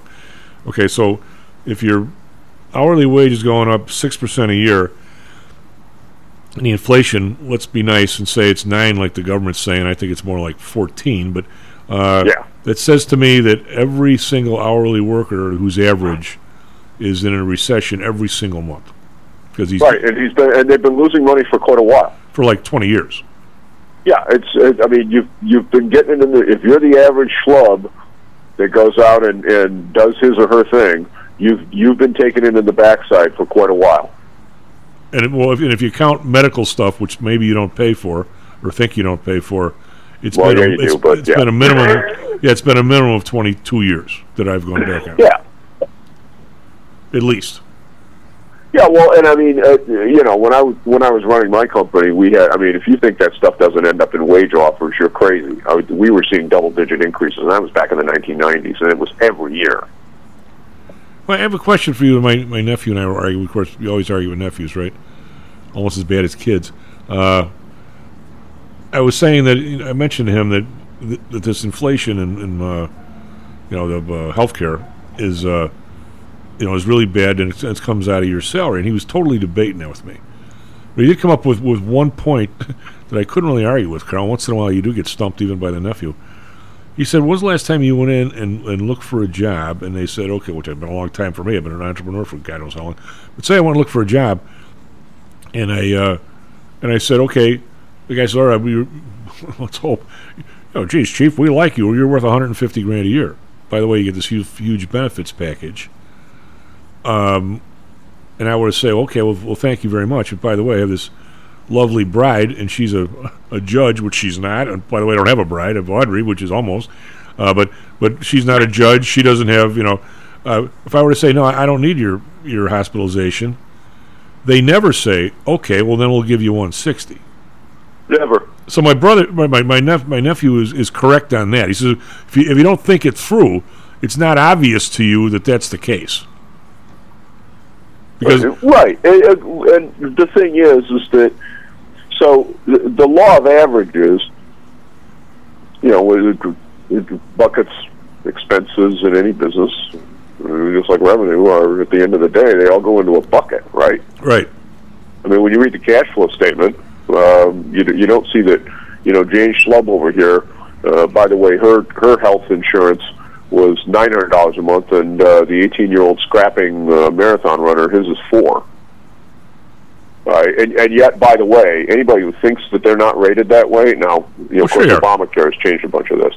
But back when I was running MCS, if the, we had 400% differentials between the least and most expensive people in terms of what it was costing us. And yet, if you if you ever got caught discriminating and hiring somebody based upon that, oh boy, were you in a lot of trouble. we at one point at uh, PTI, uh, Karl, back when we were, we still a lot of orders would come in to go down to the trading floor when we were really happening. And we did a lot of futures business as well, which kind of dropped off. We had all kinds of people used to be interested in trading grains and all kinds of stuff, and we did all that stuff for people. I'm going to say we had 11, 12 people here. We were paying uh, maybe more, maybe 15. We were paying uh, healthcare on. We we couldn't have we couldn't have bleeped ourselves more if we wanted to. We had like three women of childbearing age, and we had like eight guys that were getting up there. It's like we, we, we, we had every single person at all the wrong spots we had. you know, whatever the number was, we were at the top end. Yeah, well, I mean, you know, it's uh, sometimes your you know your mix is what it is, right? Yeah. I mean, that, that's that's how reality works. But yeah, I mean, it even back then it was crazy. Uh, one of the things that I that I you know we were talking about the Social Security thing and the tax recapture. Um, one thing you got to be very careful about if you're if you're in that bracket between 62, you know, where you can take it early, and 65, where Medicare comes in, is that irrespective of whether or not you're you're going to have to pay income tax on on the Social Security check. That money that comes to you counts towards MAGI, which directly impacts your Obamacare subsidies. And so it is entirely possible for you to have a negative amount of money that you get from Social Security Really? because you have to give it back in the form of health insurance until you qualify for Medicare at 65. How much does the uh, about five questions to ask here, but how much does the government make? I say make, and the Medicare. If you're if you're in a what's what's the I mean, some of the guys I, I hang with to, to learn stuff from these older judges and stuff one night a week, terrific guys. Some of these guys are in their seventies and even higher. They don't they don't get Medicare. I mean, how many how many people? I mean, if you if uh, say if, if PTI had 300 employees, nobody here could be on Medicare, right? You got to Uh, keep paying. no, if you're 65, you absolutely are. I think if your company, if you're 60, Well, you can stay. You, can- you yeah, you can do that, but you you got to be you got to be really really careful once you get to your 65th birthday. And and I tell you, the the penalty if you screw this up is so severe. My mother, my father died, of course, when he was still around. Uh, you know, he managed all this stuff, right? So they they were both on advantage. He passed, and uh, she wasn't paying attention, and so for about six months, she was not on an advantage plan. Right. But she was over the age of sixty-five. well, well, that you can mess up. I, I'm talking about. I, I think if if you're working for General Motors and they got you know quarter million people that, that work there, and you get to 65, you you're still under their plan. You don't get to opt out for Medicare. Um, so that gets the, the way that ends up working out is really bizarre because it's kind of a split system in a in a form and fashion, and the accounting for it is weird too. Um, but what ended up happening to my mother was that she was she had like a, a six month period. She she was healthy at the time, so she was you know she wasn't using you know medical services of any substance. She got penalized for the rest of her life on what she had to pay when she went back into it. Well, Trito. And it was and and the the penalty was ridiculous. It Uh, was it was something if I remember correctly, it was it was something like a twenty or thirty percent increase. I, I know somebody. I just went, just went over with him. I went, I know somebody. I mean, Karl's correct, but I'll give you a, a, a, a simple example of how they they're they're looking for the moral hazard. They being Right. the government. So in other words, if, if if Karl gets to sixty five and he's healthy as a horse, he's going to sign up for Medicare because why would you not? You're going to you're going to sign up for Medicare Part B because why would you not? I mean, you know, that'll come out of your Social Security, and you're probably going to get either an Advantage plan or you're going to get a supplemental plan. I mean, I would sort of recommend the supplemental, but they're expensive. But now, if, if you decide, I don't I don't even take no stinking drugs, and oh by the way, why why do I want a drug plan? Well, all of a sudden, Karl makes it to seventy, and he gets diagnosed with something, and his drug plan is now his drugs are now five hundred a month, and he goes, "Hey, what the bleep? I better get some insurance."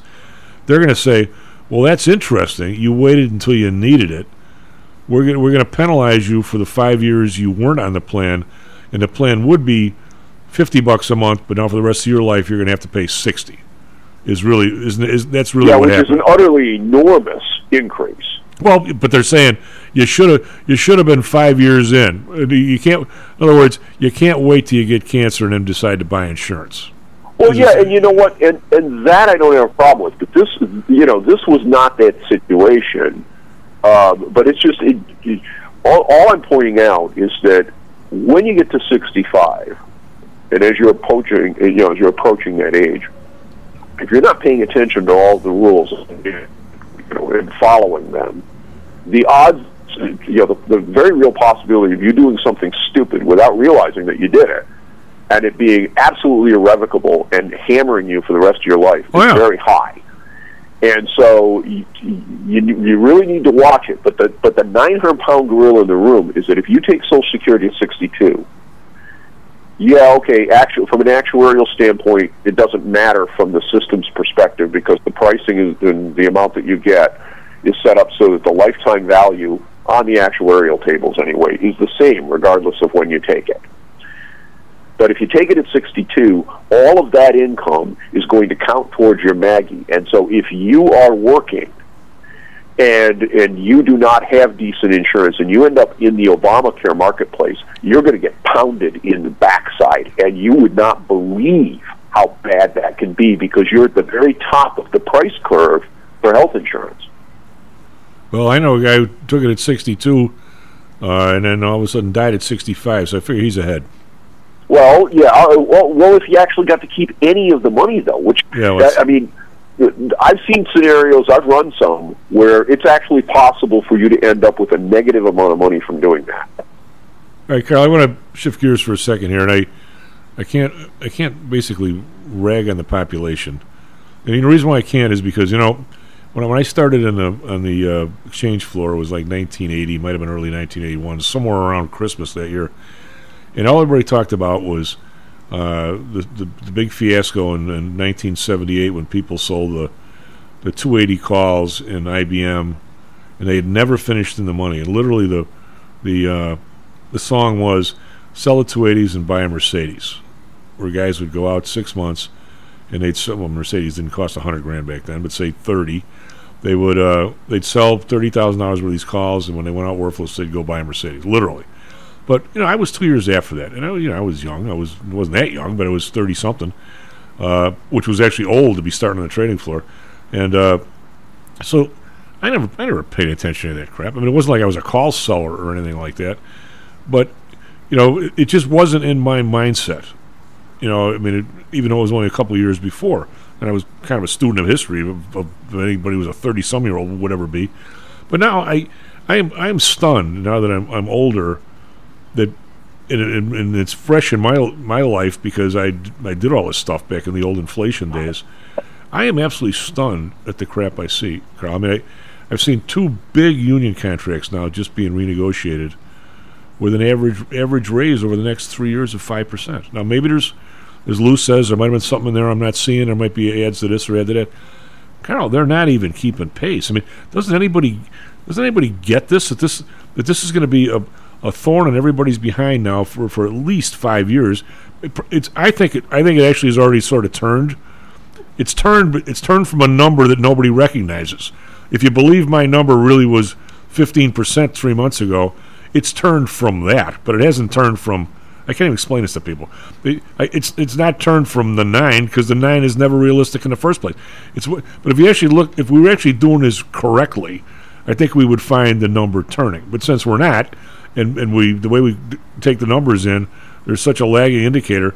We're nowhere near publishing the worst yet, even though I think we actually are sort of over the worst. If that makes any sense. But how? Yeah, no, I- no, and I, you're absolutely right. I mean, there are certain categories, certain items, from like a grocery perspective, that it, that I can tell you, forty percent increases over the last you know eight to twelve months. Right, but you can't. And, and I mean, I, obviously that's not the whole basket, right? Well, but the whole, the whole, the one thing I think, the, the, it's easy to drop into the part. Gas is down, corn prices are down. Because Greg gave a really nice report on Monday. If you listened regarding, I mean, how much, just as we were talking about with oil, the in- inelasticity in the short term versus the elasticity in the long term. Actually, when the grain prices got up where they did, if you're a farmer, if you if you got a potted plant on your on your on your deck, you got a corn plant in it, right, or a soybean plant. So yes, the, the, the, we're gonna have a bumper crop, and the prices are going to come down because all of a sudden, we've we've almost made up the Ukrainian problem, almost, we're Right. pretty damn close. Yeah. What I'm saying is, why don't people understand that all we're doing is screwing our population with this with this inflation? The biggest winner in inflation is the government. Because right now we, we have people. By the time this is all over, Karl, we're going to have people that have jumped two tax brackets and are making no more real money. Exactly, and well, and the same thing happened during the late seventies. Well, there were way more tax brackets then. There- Well, yeah, but I'm saying, but but the fact that that happened is that when you, you know when you get to the end of the day in purchasing power, they lost ground. Well, without a doubt. I mean, it, the people at Pullman that I did the the uh, the uh, what do you want to call it? The inflation adjustments. The the co- they call it cola, cost of living adjustment. Boy, nobody even knows that term anymore. Um, if you if you started out, I, mean, I say I worked there for probably three years. You started out there in '77 and uh, making whatever you were making, seventeen grand on the line, and all of a sudden it's 1980 and you're making 21 you're probably up at least two tax brackets in those days, and you're not making a dime more. Yep. And the same thing's happening now. But what? Why? Why? I know the government wants to keep a lid on all this stuff, but why don't? Why do you see people that are Nobel Prize winners come out and don't even understand what I just said, or, or, or are they lying for it? I mean, they must know Well, this. uh, uh, Chief, they're lying. They uh, look if if you and I can figure this stuff out, and and you know and talk about it for the last how many years, yeah. right? And and you're telling me that uh, you know that the that the scolds that are out there, um, uh, you know, the Paul Krugmans and stuff. Uh, you, you, you tell me these people don't actually understand the arithmetic on this? but no, Uh, me- what are you smoking? Well, let me ask you. Let me. I won't say a personal question. I'll, I'll say a human question. Um, I understood it because I was giving people. I was the the company. I was doing some of the calculations. I was giving people a ten percent raise just on cost of living in the plant, in addition to their regular raise. But because I wasn't a union person, I got stuck with the maximum of the non-union people at five percent. So, so I mean, I, I, I, I saw it happen, and I saw it happen to me. I saw how uneven it was. I'm not so sure that the Paul Krugmans of the world, even though they know probably the economics more than I do, they're, they're a PhD and I'm not. I don't think they have a clue of how it actually manifests itself on individual people because they've never been there. I don't think they're. I don't. I, I think they're lying because they, they refuse to dig deep enough. But I don't think they're actually in their mind that they're lying. They they just never felt it. Karl? Yeah, I, I well, I don't know. I I guess I, I guess one of the things that that always gets me about this is that the you know oh that that's those people are all full of ivory tower you know crazies. They never experience any of this. Um, yeah. By the way, did you see you see a thing from the who was it? I think it was one of the Fed people that said, "Oh yeah, prices are up, but you know, but it's not really that big of a deal to me." Makes four hundred thousand dollars a freaking year. Yeah. Well, of course, it doesn't matter to him. Well, actually, Well, of course, her, uh, uh, but uh, gee, uh, yeah, okay. So you notice it, but you don't care because you make four hundred grand a year and you can absorb it. How about the schlub that makes forty? well, actually, if if if you knew anything about accounting, it, it does matter to her because if she if she buys gas, the the twenty five extra bucks that she put in the tank is not going into savings. Yet. Well, nobody else has a savings account basically, so at least she's Right. got. Well, but but even it's she not should. going into the market either. No, but but even she should know it's twenty five dollars less going to the bank. Right. Right, but I mean, it's but it just it's one of those things that it's when I see stuff like that in the media is insane.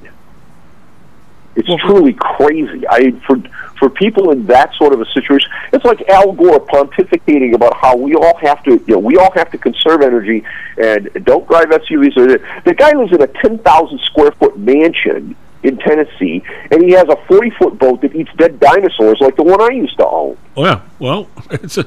It, when I I, re- I remember being in uh, when I used to do the stuff for the various vendors at Pullman. Okay, the, the the steel guys got an increase. Well, we didn't use as much steel; it was aluminum, but we do some steel. The aluminum guy got an increase. The truck guy got an increase, and I got to the guy doing the lighting, and I go, "Wait a minute, this this goofball doesn't have a a thing in his contract. I bet he lost money, Karl." Yeah, and I and I mean, but what? But I see, you know, I see the bite in in places where discretionary spend can go. I the, the gas demand thing. I, I saw in gasoline demand numbers. That one was unexpected. I, everyone has said, "Oh no, people aren't you know aren't really modifying things." Well, I'll tell you what. I, I can tell you right now, being here in Tennessee in a in a major tourist area, I can tell you just from looking at the traffic on the roads that this summer uh, you can you can spin all the happy dance nonsense you want. Traffic levels are way down, and it's it is simply because every time you go into the gas station and you stick the nozzle in your tank, you know you go what? well, I, am going to say I'm going to say two things. Both both stories from we only got a, a minute here. Both stories from my bro. Oh, we, we, we, he'll never admit it, but he actually uh, noses around like I do when he talks to people. One of the guys in his neighborhood in the southwest side, the gas station owner, said, "You know, I'm, I'm getting killed here. There's nobody here. And it's not just the gas. Nobody comes in and buys a bottle of water or Twinkies. Where else you doing here?" He goes, "I'm getting murdered." And yet, we have somebody who uh, he's maybe an extended. I think he's a friend of a client. He's probably not a client. Uh, owns a gas station somewhere in Wisconsin where people are doing the, the vacation thing, which is now like scrunched into like six weeks because kids are going back to school next week for God's sake. Uh, I mean, and he said that he's doing like double last year. That the, that well, there's, oh, there's certainly been winners. By I mean, if you, good lord, you take a. But anybody that thinks that you know that there is no broad economic impact of this stuff is nuts. Well, yeah. Well, Karl, we got the. Uh, you were right about the spoos. S&P down 42. As if futures down 181. So we don't like these numbers. Uh, bonds are down a whole two. Uh, well, X, X, TLT's down uh, down uh, two bucks here, and we've got the where we got the ten year. Uh, year. TNX is up 4.19 percent. Yeah, yeah, that's a lot. Yep. Uh, I'm down back up to Big two point seven nine. Karl, thank you very much. Talk at you next week, buddy. Good job, Matt. Back on Monday, Stocks and Jocks. Stocks and Jocks is brought to you by PTI Securities and Futures. Go to PTIsecurities.com. PTI ProDirect. Trade for as low as a penny per share and a dollar per option contract. Learn more at PTIProDirect.com. Nadex, offering an intuitive way to trade the financial markets. Visit nadex.com. Home Source Realty. Call Audrey Johnson at 708 349 3456. Hamzei Analytics. Listen to Fari Hamzei every other Thursday and visit HamzeiAnalytics.com. ChiroMed. Back or neck pain? Schedule a complimentary consultation by calling 708 403 2727. DAX Research. Tune in for David Andelman's technical analysis on Mondays and Thursdays and call 1 800 821 4968. Report back to me when uh, I don't know when it makes sense.